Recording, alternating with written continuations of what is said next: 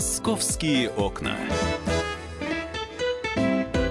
Это прямой эфир и радио «Комсомольская правда». Я вас приветствую. Меня зовут Михаил Антон. В программе «Московские окна», которая рассказывает о событиях и новостях Москвы. И к тому же у нас есть материалы, над которыми работают наши журналисты. Опубликованный материал – это не финальная точка. Это значит, что будет продолжение. Особенно материал, про который мы сейчас будем говорить, а, про пластическую, космето, э, про косметологию, пластическую хирургию. У нас э, в студии Александр Рогоза.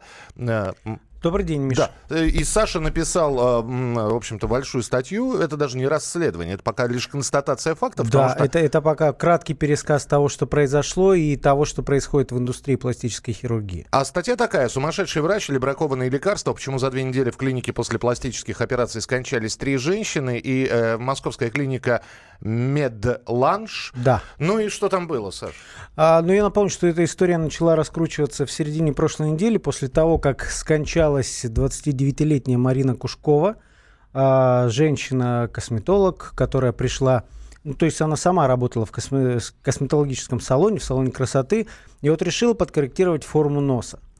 А, видимо, в ходе операции сразу что-то пошло не так, потому что Э, вот э, там буквально сразу после операции э, ее самочувствие начало ухудшаться, отказали почки, начался отек головного мозга, ее вызвали скорую, доставили в НИИ Склифосовского, и там она, к сожалению, проведя две недели в реанимации, так и не смогла выбраться, врачи не смогли ее спасти, молодая женщина умерла.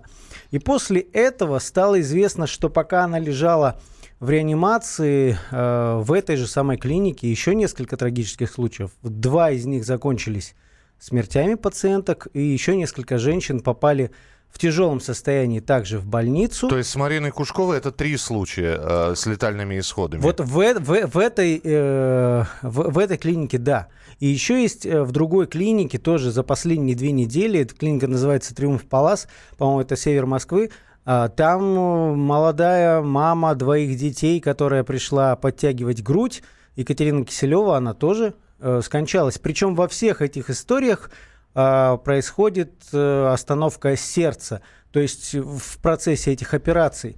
Э, есть две основные версии, о которых сейчас говорят. Э, первая – это что-то, наверное, с препаратами, возможно, бракованная партия. А второе – это некий саботаж внутри больницы, что касается Медланжа, да? Как, Потому... Какой-то диверсант, какой-то вредитель. Вот, вот да, ты, ты знаешь, все это усугубилось тем, что э, в первое же, э, как, когда изъяли документы в этой клинике, при, приехали с, э, сотрудники Следственного комитета, когда изъяли документы и начали, начали допрашивать всех работников клиники, кто-то из них сказал, что э, подозревают медсестру, поскольку она ко всем шести женщинам трое из которых умерли, трое продолжают находиться в больнице, э, имела доступ, э, участвовала ну, в, ас- в ассистировала в операции. Да. да.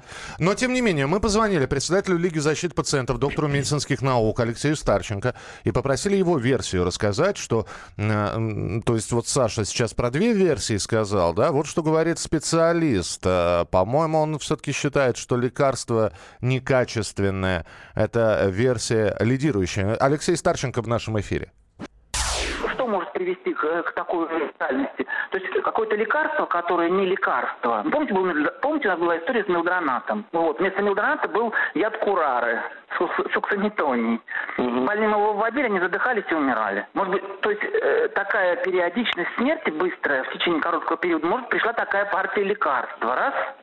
Второй момент, какой-то сумасшедший доктор или там медсестра могли что-нибудь там вводить мстить, допустим, главному врачу клиники и, и, и вводить что-нибудь там в капельницу, например, во время анестезии, ввести, э, допустим, э, вещество, которое блокирует сердечную проводимость. И все.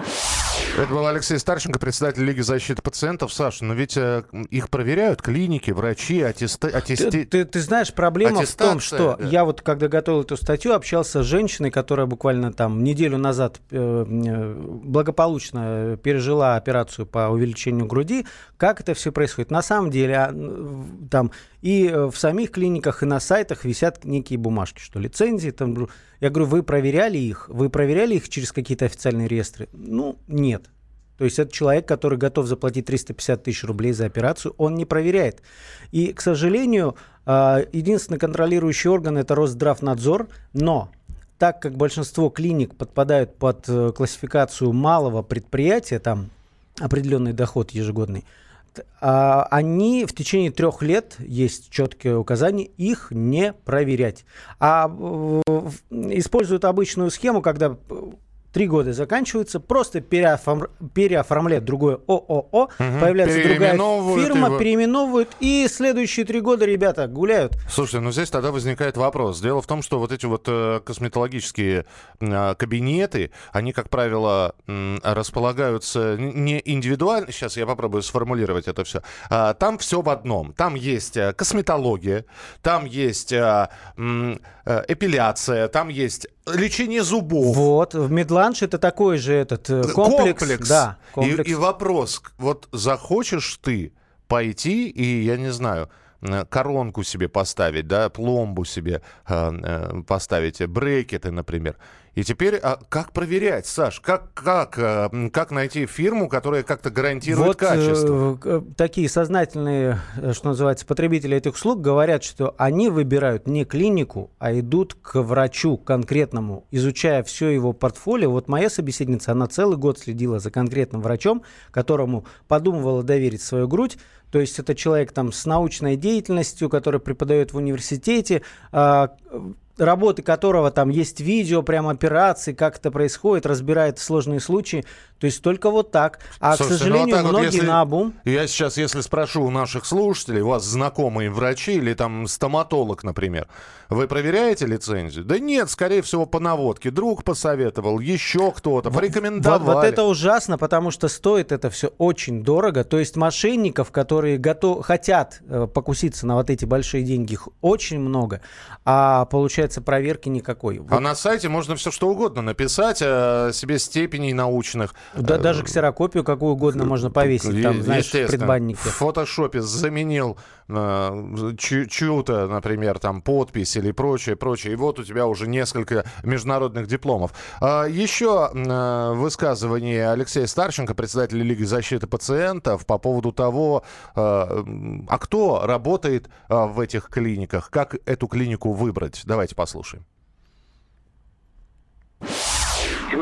Человек, приходящий и жалующийся, он только видел лицензию, она на стенке висит, а не знает, это ксерокс или это нарисовано, или это ксерокс подлинного документа. Второй момент, основная масса, основная масса, как бы это уже идут э, по, ну, не по знакомству, а по наводке. Идут на хирурга, ищут хирурга сначала.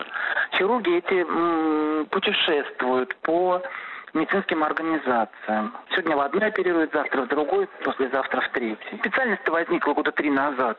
У нас же не было такой специальности пластический хирург. Ее официально ввели там года три или четыре назад. То есть до этого любые хирурги это делали. Теперь вроде бы как бы нельзя обычному хирургу это делать, нужно обязательно пройти ординатуру. Но за этим следит Росздравнадзор. А Росздравнадзор же у нас ограничены его функции. Он проверяет раз в три года только. Это был Алексей Старченко, председатель Лиги защиты пациентов. Саш, что сейчас с этой клиникой? И, ну, она закрыта, и следственные Она действия... закрыта, да, она опечатана. На, на текущий момент ничего, никаких услуг там не, не оказывают. Надо сказать, что вот как раз-таки на примере этой э, клиники мы говорили с тобой, что переписывают ООО, да, а, при, э, после того, как изъяли документы, выяснилось, что клиника — это две разные фирмы, у которых почему-то одна бухгалтерия. То есть там, вероятно, схема какая-то использовалась. Вот, э. а владельцы э, Медланша известны? Кто это? Э, что известны, это но сейчас, вот я уточнял, на данный момент пока не задержанных и арестованных по этому делу нет. А сейчас э, тела этих женщин, ну, должна быть судмедэкспертиза, которая могла бы установить, что за препарат для начала, да, мог бы послужить во всех случаях причиной смерти и ухудшения здоровья. Я думаю, что мы обязательно будем следить и рассказывать в эфире за тем, как будут развиваться события вокруг вот этой вот клиники Медланш. Александр Рогоза, я чувствую, не одну статью про это напишет. Саша, спасибо тебе большое. Александр Рогоза был в студии. Мы продолжим программу «Московские окна» через несколько минут. Оставайтесь с нами. «Московские окна».